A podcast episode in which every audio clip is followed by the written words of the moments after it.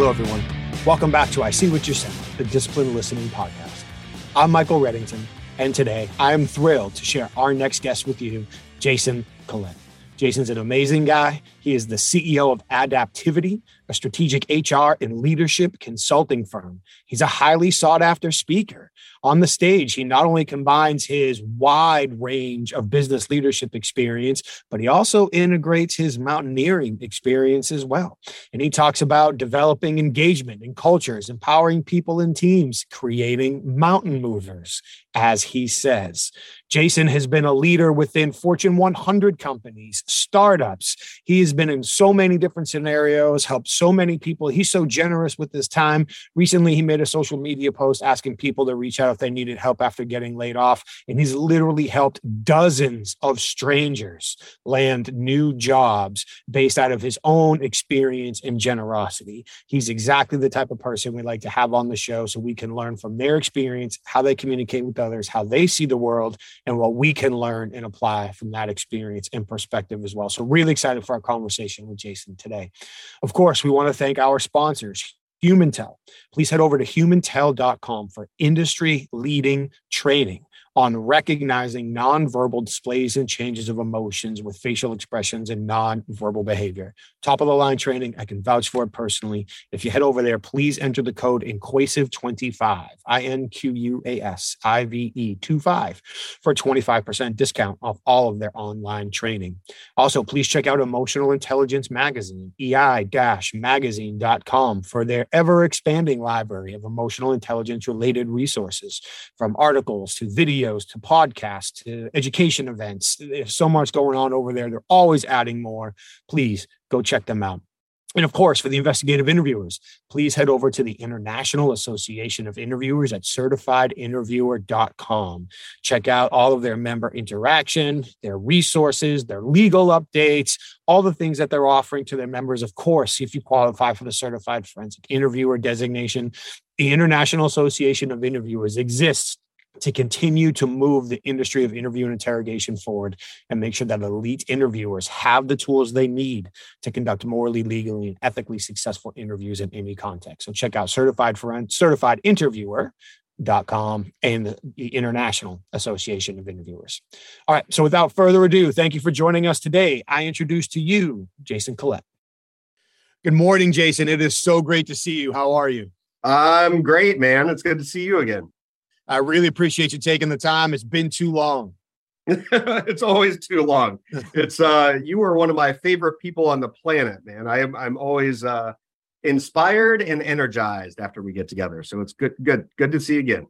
Well, thank you and the feeling is certainly mutual. So obviously we've spent some time together. I've got some insight on your background, where you've been, what you've done, but for people who might be meeting you for the first time today, in a Cliff Notes version because I know your story is deep in a Cliff Notes version, what led you to running adaptivity and dedicating yourself to help helping so many professionals in so many ways? Yeah, uh, Cliff Notes. You know, I, I, have this really eclectic, odd ADD style work history. Um, I started off in psychology, uh, you know, undergrad, um, but I had this kind of pragmatic experience teaching rock climbing and ice climbing. So blending these two things together gave me this kind of uh, non non corporate insight into how human emotion and the brain and socialization really works in the workplace. And so that really launched my career. And uh, what was interesting about it, you know, I've had time in the Fortune 10, the massive companies like Honeywell with, you know, 200,000 plus people around the globe. Uh, but then I've also been involved in my own, my own startups that I've created from scratch and built up, and then had the opportunity to sell. And then a lot of mid-level companies, global, but you know maybe you know 300,000, maybe 2,000, you know all kinds of different companies in different industries. And uh, so my so my my my gift, my area, my um, uh, the the thing that I'm thankful for is this connection, uh, the human factor element of business. And so that's really uh, what I've developed, uh, you know, my career around and what I give back, you know, every day or try to give back every day, either on an individual, a corporate, a social, uh, or a team based level. So that's what I do. And give back is a theme we're going to come back to because a couple of months ago, you put yourself out on a limb, social media, and really did start giving back in a way that very, very few people do. And I can't wait to share that and, and even learn a little bit from it myself. But before we get there, I, I do want to ask you teach so much and you work with so many different peoples at the peoples i can't even speak english. You work with so many people and professionals uh, leadership level hr level like you said from well established organizations to startup organizations. When you're working with people in the business world what lessons are you most passionate about teaching? Or to ask it better maybe what skills are you more passionate about developing? Yeah uh, um, you know i really like to meet people and organizations for that matter where they are at right? So so it's not about a particular program or a particular skill set that i'm trying to deliver but it's how do you identify the strengths that somebody has and and really accentuate those but then also identify those things that might be a little bit off that could potentially be an achilles heel right? And so how can we put a process or a tool or a, uh, skill in place so that that that potential Achilles heel doesn't manifest itself. And and so you know with the CEOs and the executives that I work with, that could be anything from you know like an emotional intelligence piece.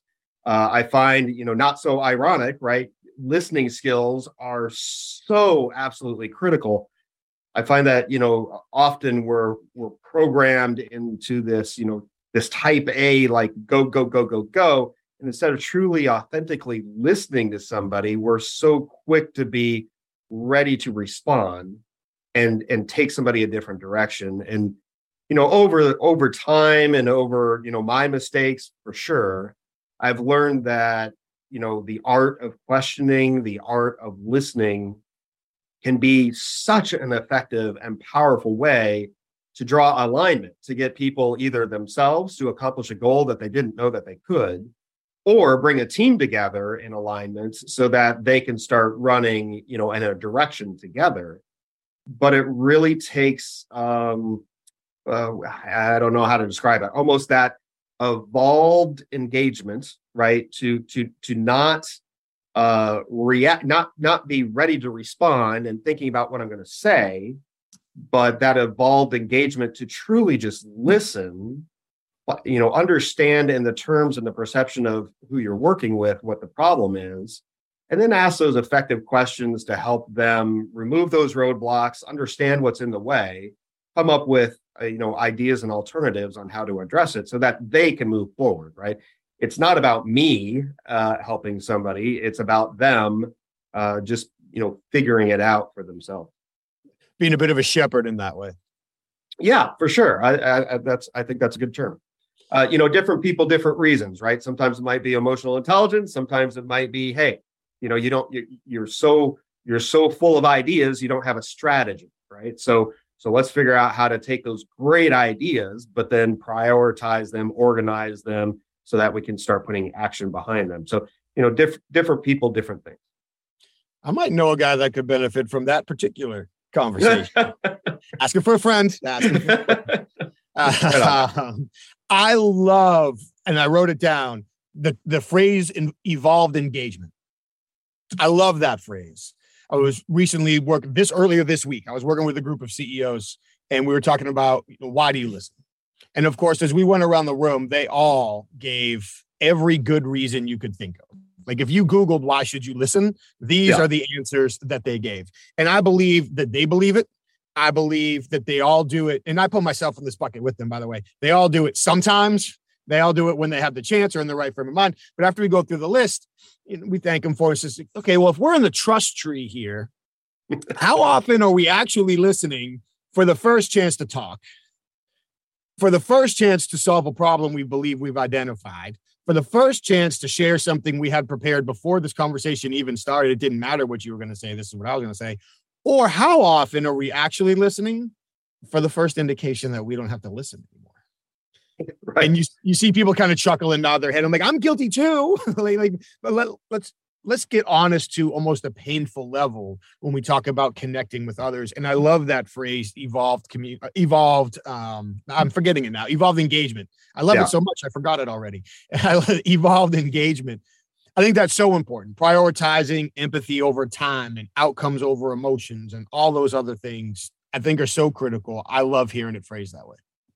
Yeah, it's um it's hard to do uh, especially I find, I'll, I'll talk about my personal experience, right? If I have one job and what is weighing against me is the critical element of I need that paycheck. And if I make somebody mad, are there going to be consequences? Is it going to show up in my performance reviews? My bonus going to get dinged? You know, whatever. Then I automatically hold back and try to not only accommodate, but my listening, my communication changes because I'm trying to fit into. I, I, I'm doing instead of just doing the good work, I'm also trying to protect my income, if that makes sense. If I have multiple jobs or if I have multiple, you know, um, opportunities, right? And so now I can I can release that feeling of boy, I need this and just focus on what is happening, what needs to be done, and, and hit it from that higher level. I can engage, right? That that, evolved engagement. I can hit it for the need that needs to be called out. And then there's there's less risk for me. And I find that my patience goes up and then I can very respectfully, very um, professionally ask really good questions and call behavior out in the moment, assumptions out in the moment, and not feel like I'm at risk. And, and that in and of itself, right, requ- it requires me to step up. It really does. And, and so now that I know that, you know i have to do that and, and in that professional moment in that in, in that instance i can help somebody realize that they're holding themselves back because of an assumption. They're holding themselves back because of a reaction or a behavior or because the cycle that they've seen re- before is repeated and repeated and repeated. So their expectation is it's going to be the same. Well our expectation doesn't have to be the same right? That one of the folks I was working with recently, I mean, it was a simple conversation where uh, she didn't want, she got a job offer, but she really didn't want to take it. Just, just was every fiber in her body because her assumption was, I got to take this job and I'm going to be, I'm going to be trapped for the next 12 years. And I'm like, what, what if you just took the job as an experiment, as an experimental ground? Like you, you come into it at a higher engagement level and all those things that you've done over the years where you bit your tongue or you didn't say what you were going to or you didn't do this or you wanted to make this happen but you didn't take that chance just do it treat it like an experiment and i tell you in, in, in six six eight weeks this woman has transformed because every time i talk to her now i'm like how's the soap opera you know, instead of engaging and being a part of the soap opera, she's just watching the soap opera, but using it for her exper- experimental training ground. It has made all the difference in the world. Her confidence is shot through the roof. She's like, I don't need this job. She's like, I like as soon as the right opportunity comes, like I'm going to go in a different direction because she feels like she has gotten her control, you know, back in her in her hands. And I mean, what a wonderful, wonderful thing. But you know, I can only do that if if I'm operating at a higher level, you know, not getting engaged in the soap opera myself. You made so many great points there. We talk about risk mitigation in conversations and, and superior superior subordinate conversations that's happening on both ends where people can be more motivated to withhold information or at least spin their information based on what they perceive to be risks or consequences to be. That could be real, it could be emotional, it could be within the relationship. And the word I love in there also is patience. Being patient enough to develop the new perspective or maintain the new perspective to consider that risk differently in order to make the impact or create the impact that we're looking to with somebody else. And I might be making a leap here, but I feel like probably with many of your keynote presentations, but the one that you were given a lot when we first met is likely tied in pretty heavily to risk and perspective. And if I recall correctly, the name of that session is something very, you know, motivating and heartwarming. And I think it's uh, "Don't Die Halfway." was, was that the name of the session? Yeah, that was. uh There was uh, a a Charles. I think it was in Charleston. I did that a couple other places, but yeah, the whole idea was about um, you know opportunity or uh, opportunity and challenges come up in front of us, right? and we get so caught up we i me too right we get so caught up in the monument the the significance the overwhelming aspect of the goal. In fact i was just talking to one of my uh, executives yesterday about this. He's he's building a new plant he's building a new business. And we started going through all the things that have to happen which back to my speech i I related to climbing Aconcagua, right, with the highest summit in uh, in South America. And you know, whether it's climbing in South America or whether it's building this business that this gentleman's doing, you get to that point where, in this case, you see the summit for the first time, and the storm's ripping. And in this case, there's a gentleman that you know he lost some of his fingers to frostbite and had some injuries, and another girl had unfortunately uh, passed. Uh, she had summited too quickly and came back down to base camp and had a cerebral hemorrhage. And so in that moment, you see that and it's it's overwhelming. But you can't get to the summit. You can't build a business overnight, right? I, I mean, literally. So so the only thing that we can really do is decide which step are we taking. We're either going to take a step forward or we're going to take a step back. And for the gentleman that was climbing with us and he saw the summit and he started freaking out, he was actually the most fit. he was more fit than I was. I'm like, dude, you just got to get out of your brain, right? And and so we had this conversation about it's only about taking one step. One step, you know, and you, the only thing that you can't do is you can't just stay still.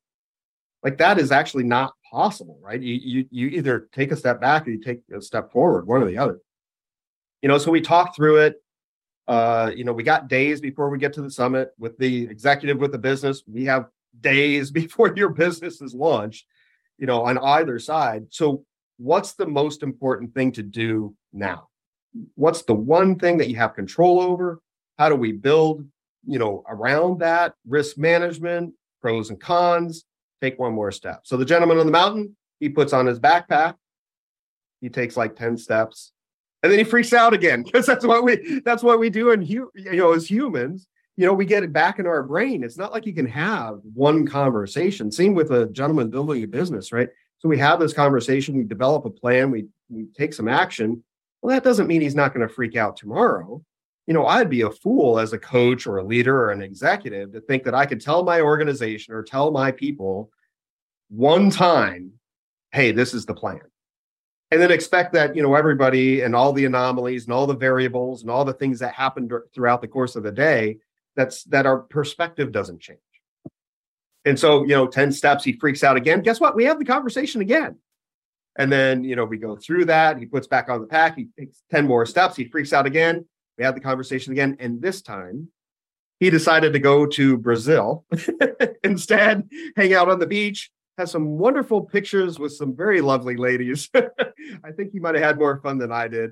Uh, you know, the rest of the party, we went, we climbed the mountain, we had a great time. But, um, you know, for there, there's no, there's no mistake in that. There's no um, failure in that there is an incredible lesson that I learned. There's an incredible lesson that he learned on accomplishing goals, right? And and and, and going towards that summit and making decisions.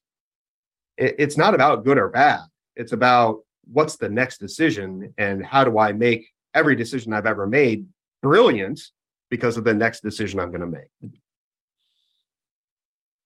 I love the, the whole story I enjoy, but I love that last line. how do I make every decision brilliant because of the next decision I'm going to make? You know, full confession from me, I've got so many decisions that I've made in my life that I regret that you would need multiple trucks to try to move them with me the next time, right? Um, so honestly, even hearing that perspective, like I can make all of those regrets worth it by the next decision that I make. Like that's absolutely that perspective in and of itself is gold. Uh, absolutely. My my I was talking to my daughter this morning and she was, you know, she she's going off to college, right? In just a, a month or two here. And she was talking about, you know, making the right decision and, and and and making sure that her life is great. And so we had this moment and you know, again, with a lot of the executives I work with, but it, it's great as a as a father too. You know, I have learned more from my mistakes and my mishaps and my stressful moments. You know, all those have become really the foundation of my knowledge, of my wisdom, and the ability to share, you know, allowing people to skin their knees is not a bad thing. Just like teaching my kids how to ride the bike, right? It, the, the consequence puts them in a position where balancing on that bike is more important than you know leaning on the training wheels and or, or skinning your knee and so for my daughter i'm like it, it, it's not about making the perfect decisions and it's not about living this great life. In fact when we're living a great life our ego kind of gets in the way. It's like wow i must be pretty good. I'm doing everything right. Life is awesome.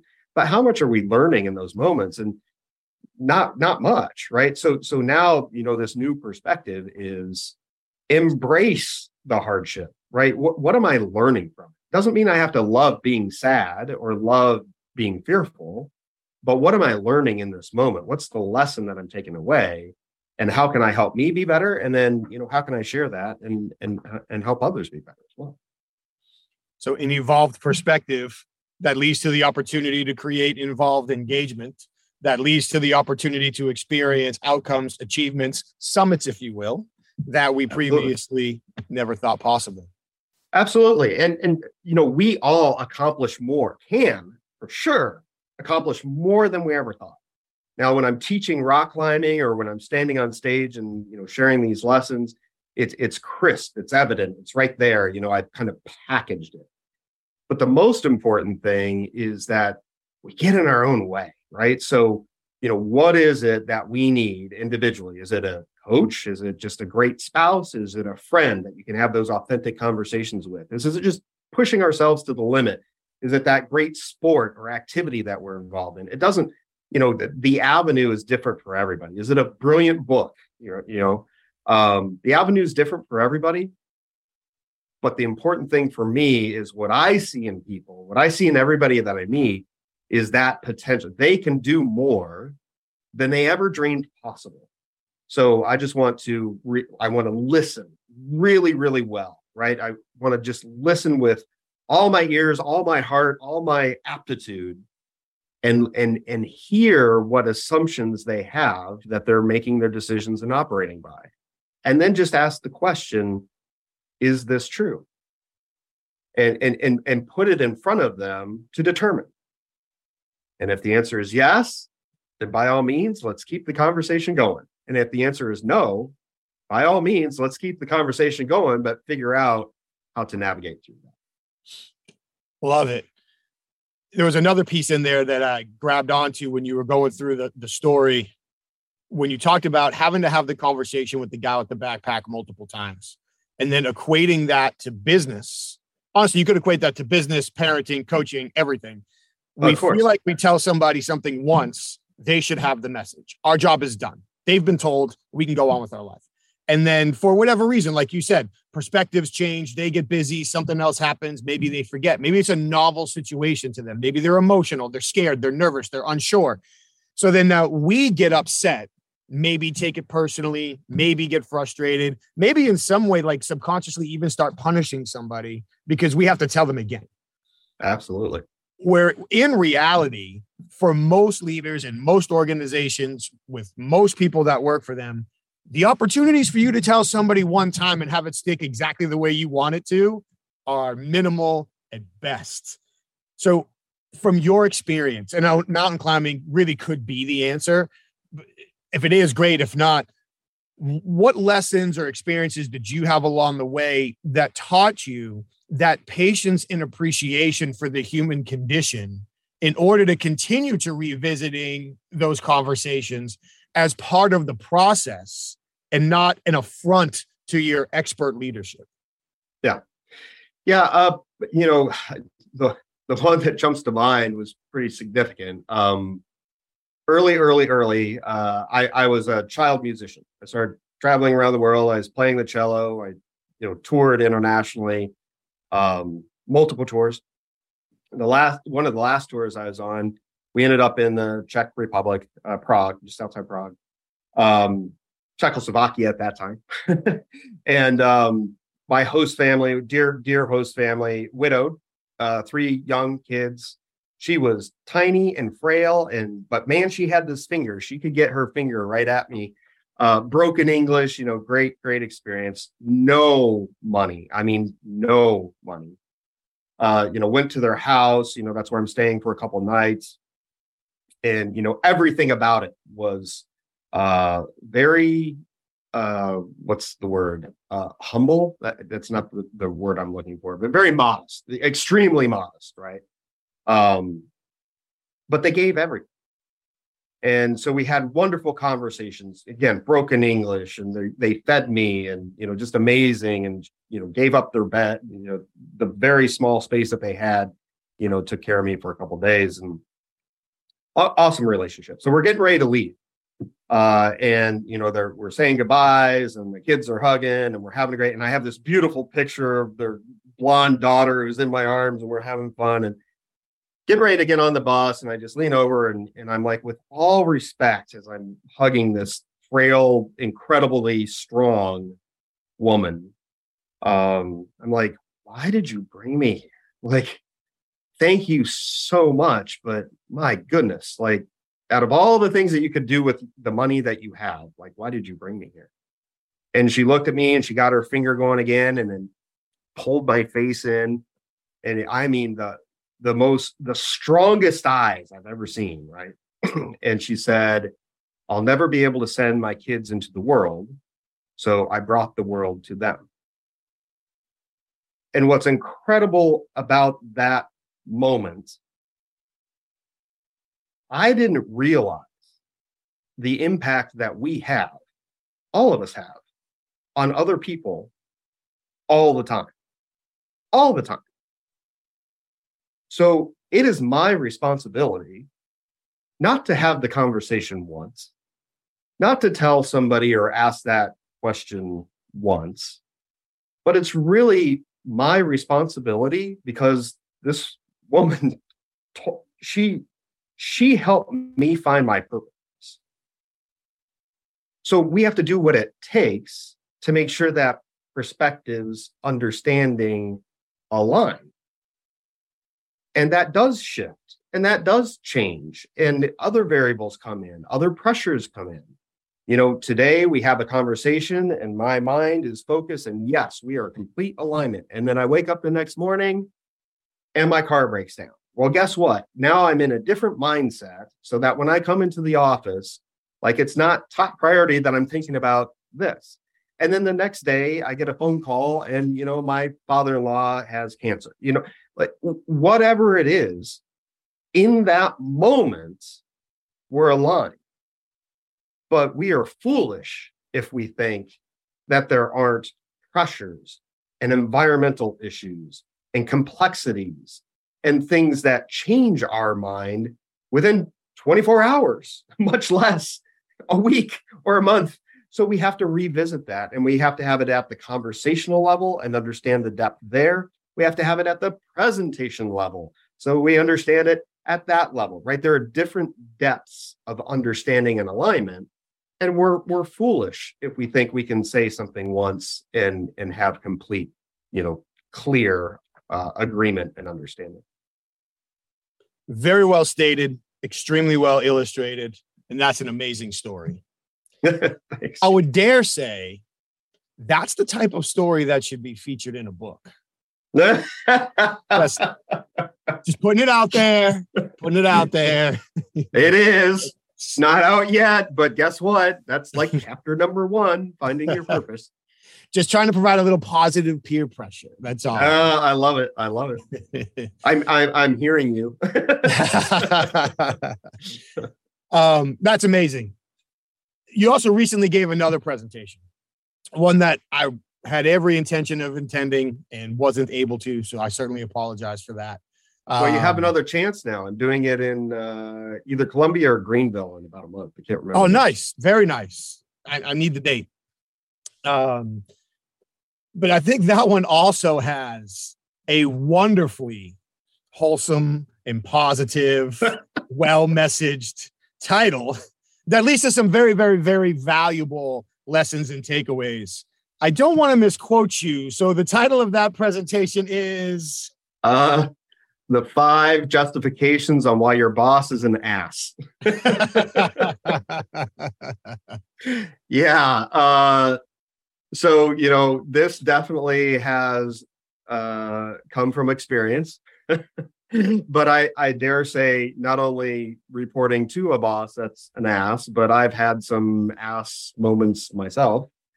Um, you know, and it really, you know, I, I break down the, the five reasons, which I, I won't bother getting into here. But um, at the end of the day, I, I have this fundamental belief that we're all really trying hard to do a good job. Like there, there's a few reasons, and you know, sometimes you get into a situation of imbalance where somebody's, you know, kind of lashing out or aggressive or whatever. But for the most part, most people that I meet, I really feel we're trying to do a good job, including bosses. But you know the pressure that bosses ceos executives that they're under they're, they're they're trying to make these things happen and when things aren't happening as quickly or in the way or with enough detail or or you know with enough strategy that they're comfortable with then you know bad behavior comes out not necessarily intentional but it goes back to this idea of all of us all of us kind of know the textbook definition of how to listen well. A lot of us know the textbook leadership, you know, how you inspire, how you, you know, lead people. It's one thing to regurgitate it, you know, like academically. It's another thing to live it and breathe it.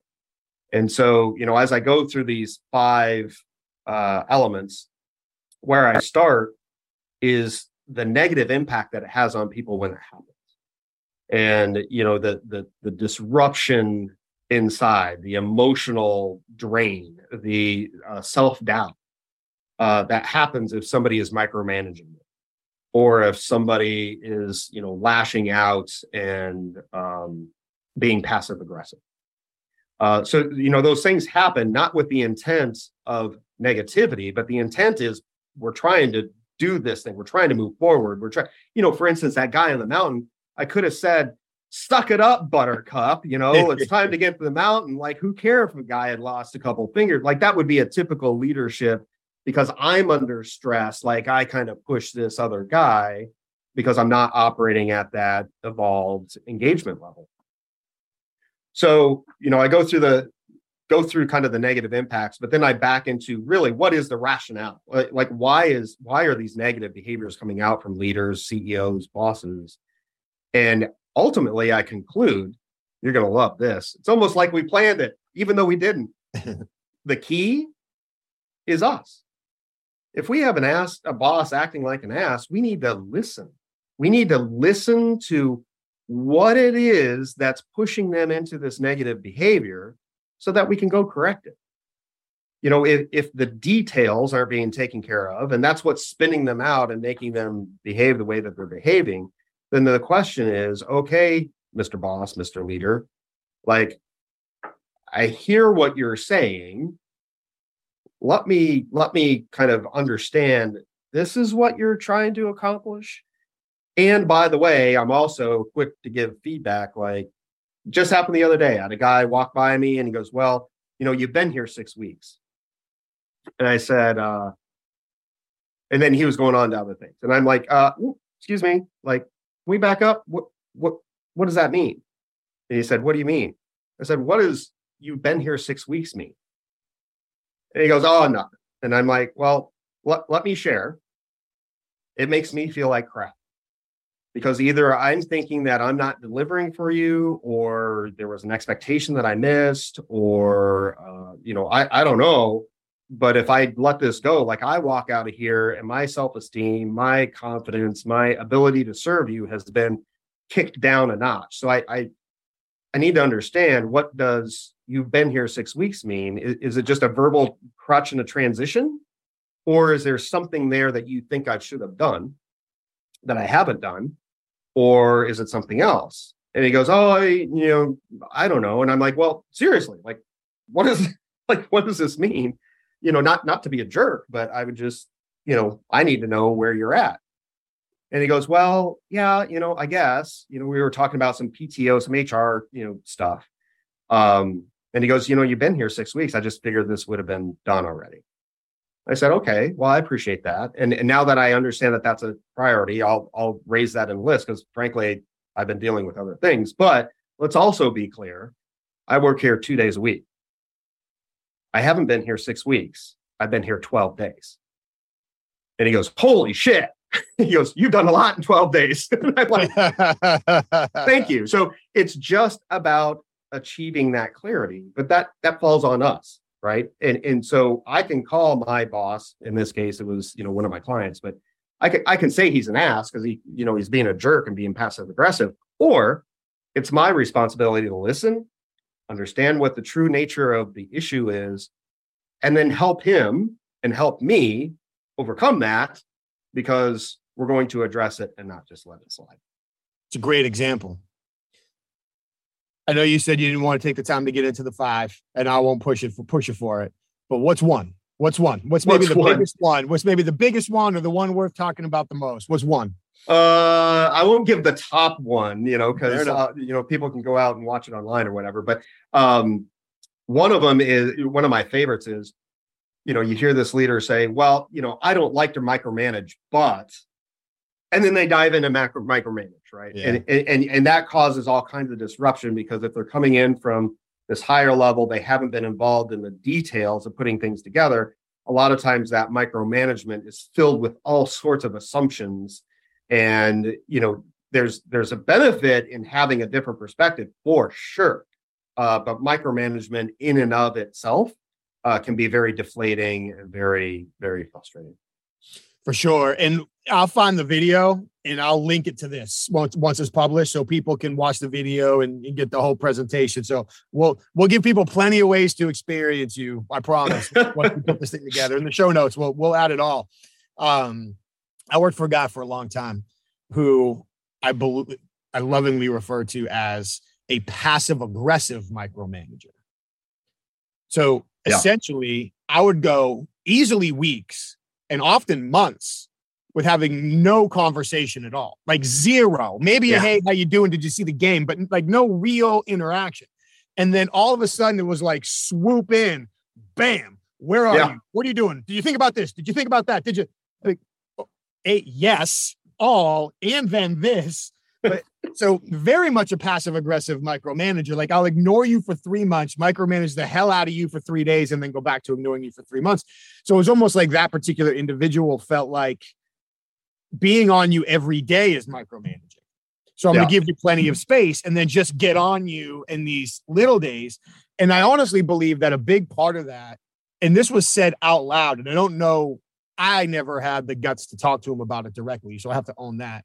But I recall him saying multiple times that he didn't want to be his previous boss.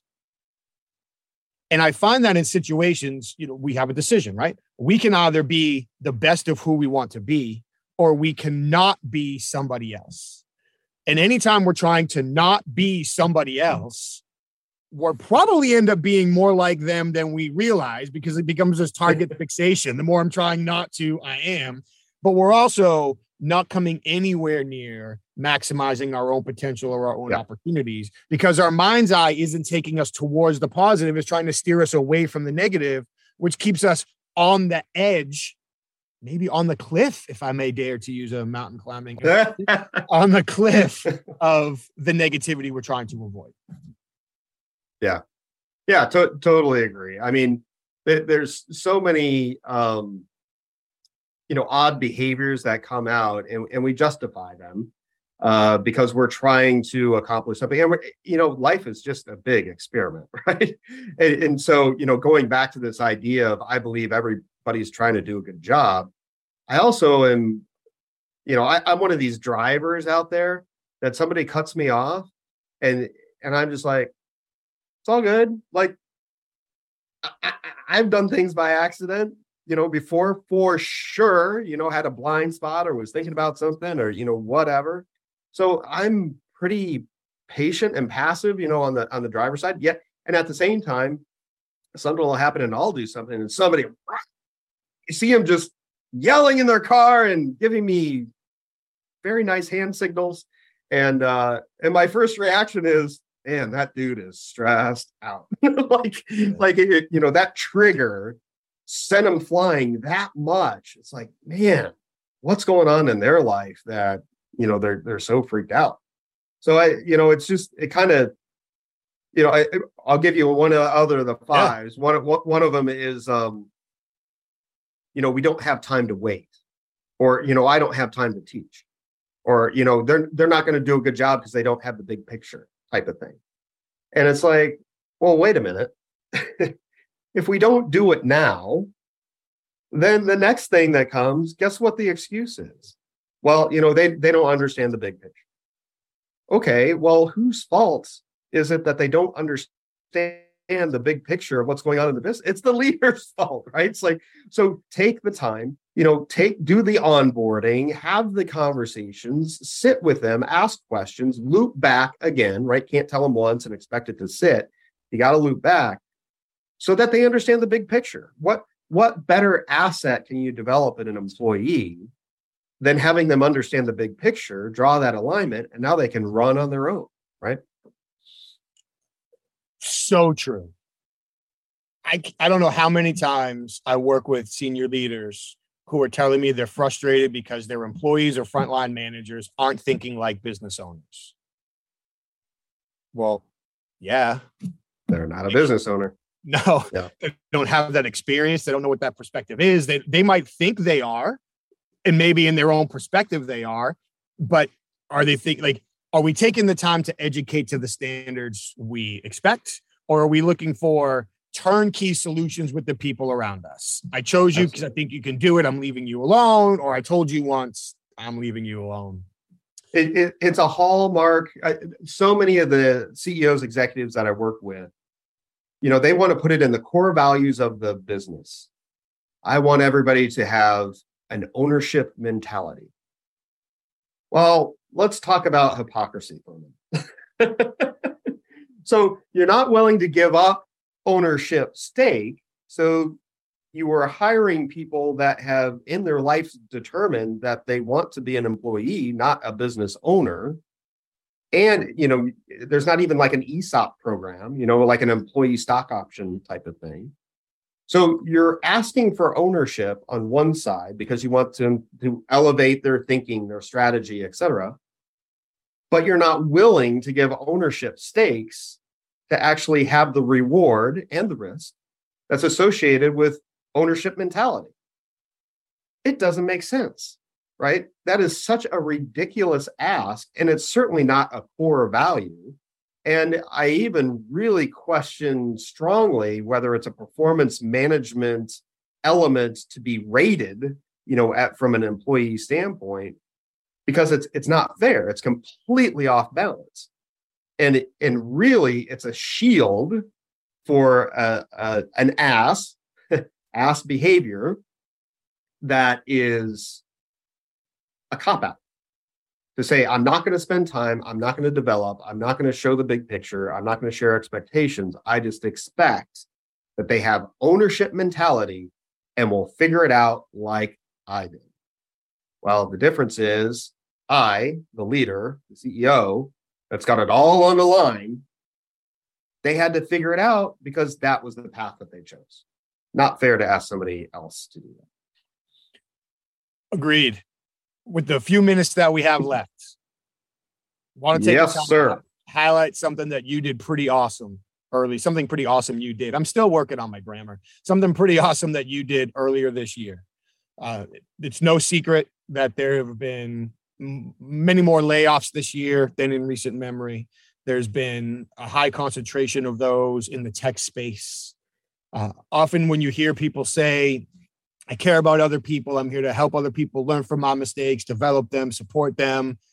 People say that to some degree, they mean it, but it's always interesting to see to the level that they back it up or they exemplify it.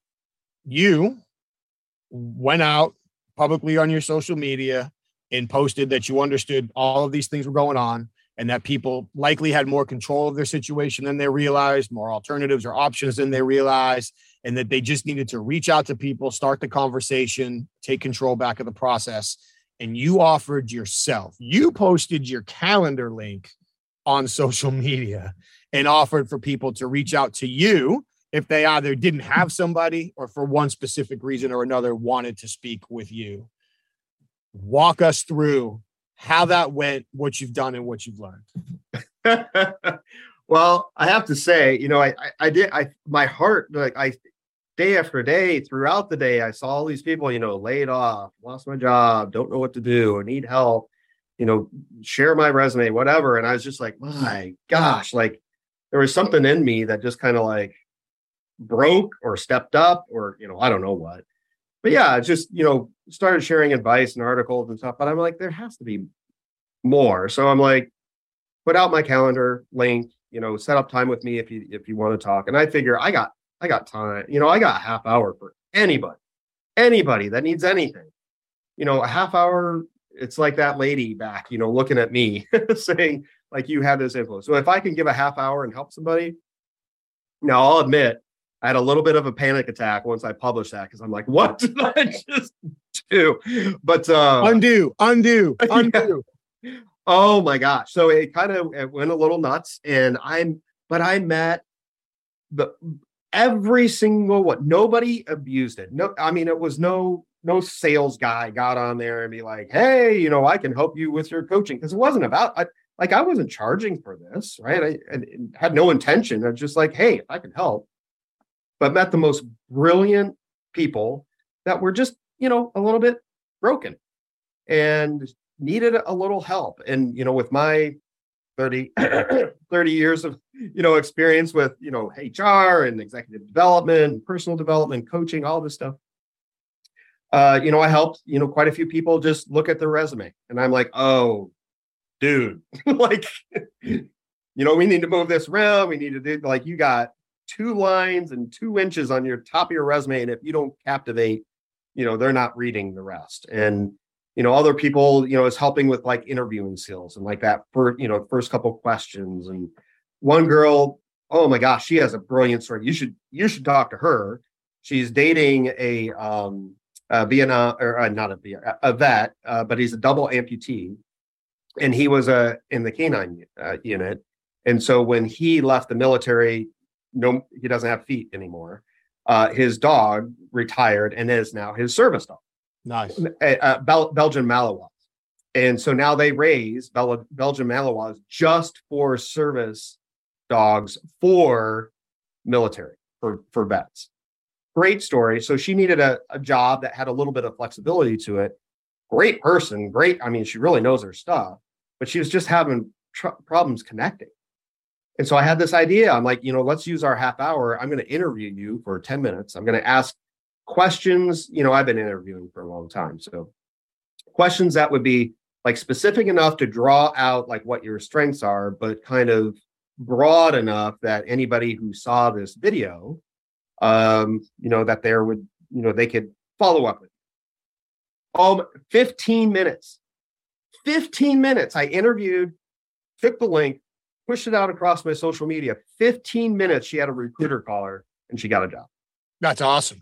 I mean, how brilliant, right? Um, so I mean, story after story after story. I'm sure we don't have time, but it filled me up. I mean, a half hour, right? I mean, totally filled me up. And then, and then the ironic twist was I had a, a lady call me back And I thought that was interesting. I'm like, I'll give a half hour to anybody anytime, an hour for sure. We get beyond that. It's like, I gotta like, are we friends? Like, what's going on? like, what's happening? Uh, you know, I, I, I do have uh, bills to pay. And she said, uh, I want to, I want to hire you as my executive coach. And I said, uh, cool. Uh, I don't really do that, but she says you do now. I'm like, all right. So uh, we put together a program. She is doing, oh my gosh, within six weeks, she went from zero to a thousand and is on, you know, this incredible journey.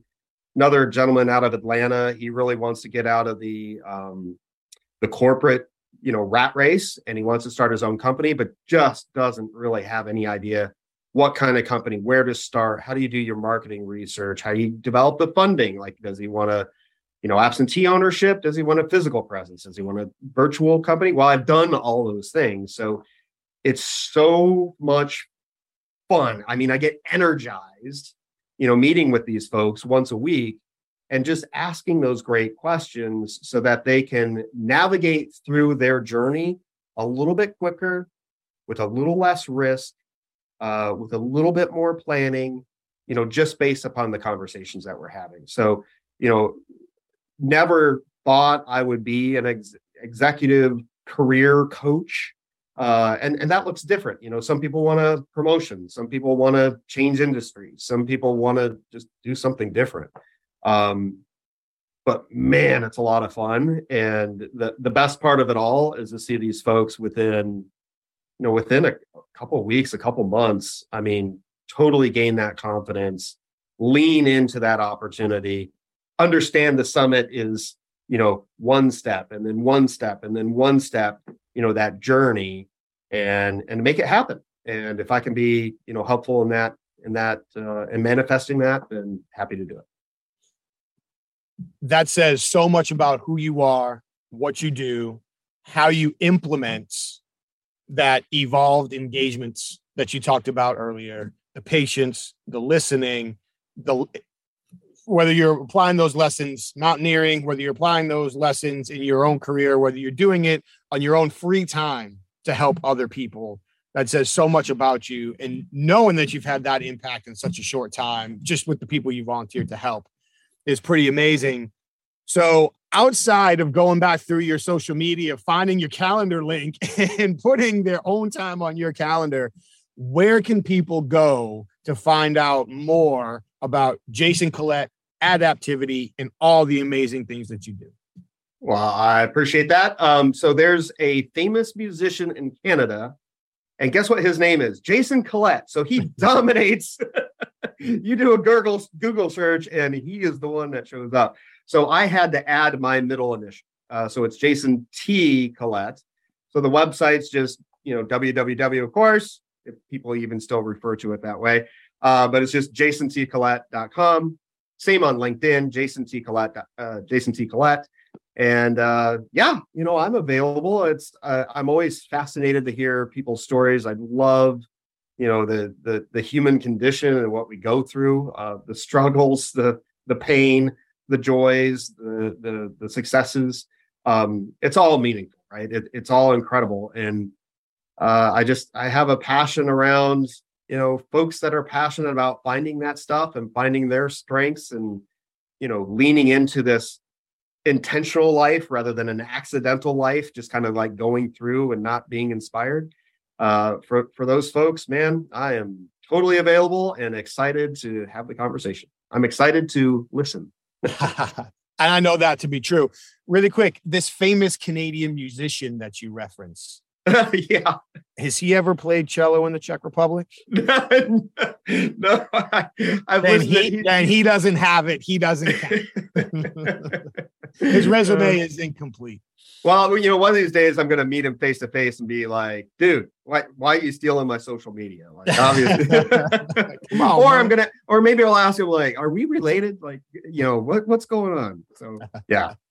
well, hey man, it is always such a pleasure to see you and talk to you and learn from you. And thank you very much for sharing all your time and insight today. I really, really do appreciate it. I look forward to continue the conversation on this platform again down the road, but also seeing you in person and watching all the exciting stuff that you're doing again very soon. Absolutely. Uh, the feeling is mutual, man. Every time we get together, I am lifted up and uh, ready to to lean into the next challenge. So appreciate you very much and all you're doing. And by the way, I used to teach communication at a university, and if I would have had your book, it totally would have been in our curriculum.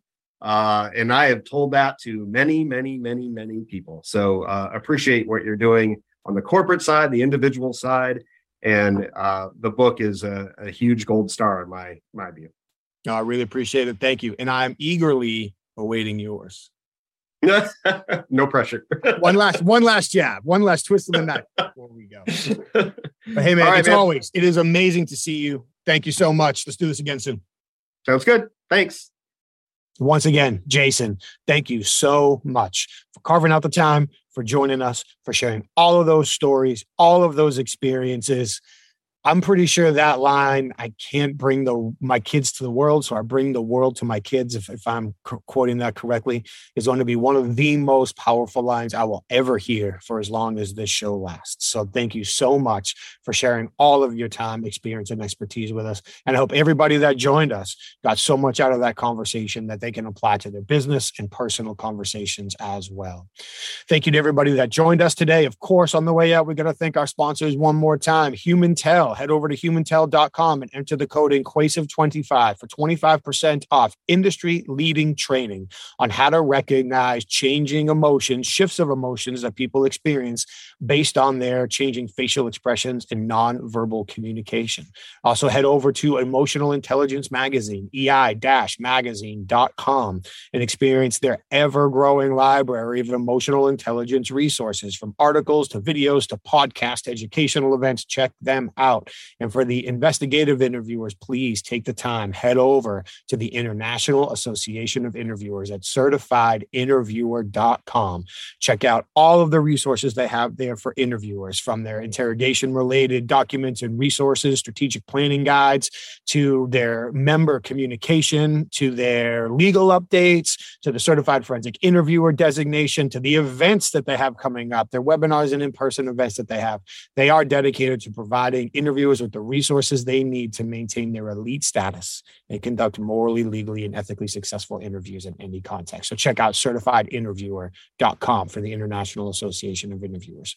Again, thank you all for being with us today. I truly appreciate it. Please do the things the algorithms like. Give Jason and all of our great guests the additional exposure they deserve by liking, sharing, commenting. Please tell your friends, expand the show. We really appreciate that. Share your feedback with us. What have you liked? What have you learned? What have you applied? What haven't you liked so much? Please let us know. And of course, if you have someone who you think would be a great guest on the show, share them with us. Make the introduction so we can get them onto the show and share their perspective, their experience with the world as well. Thank you again. Please stay safe, take care of each other, and we'll see you next time.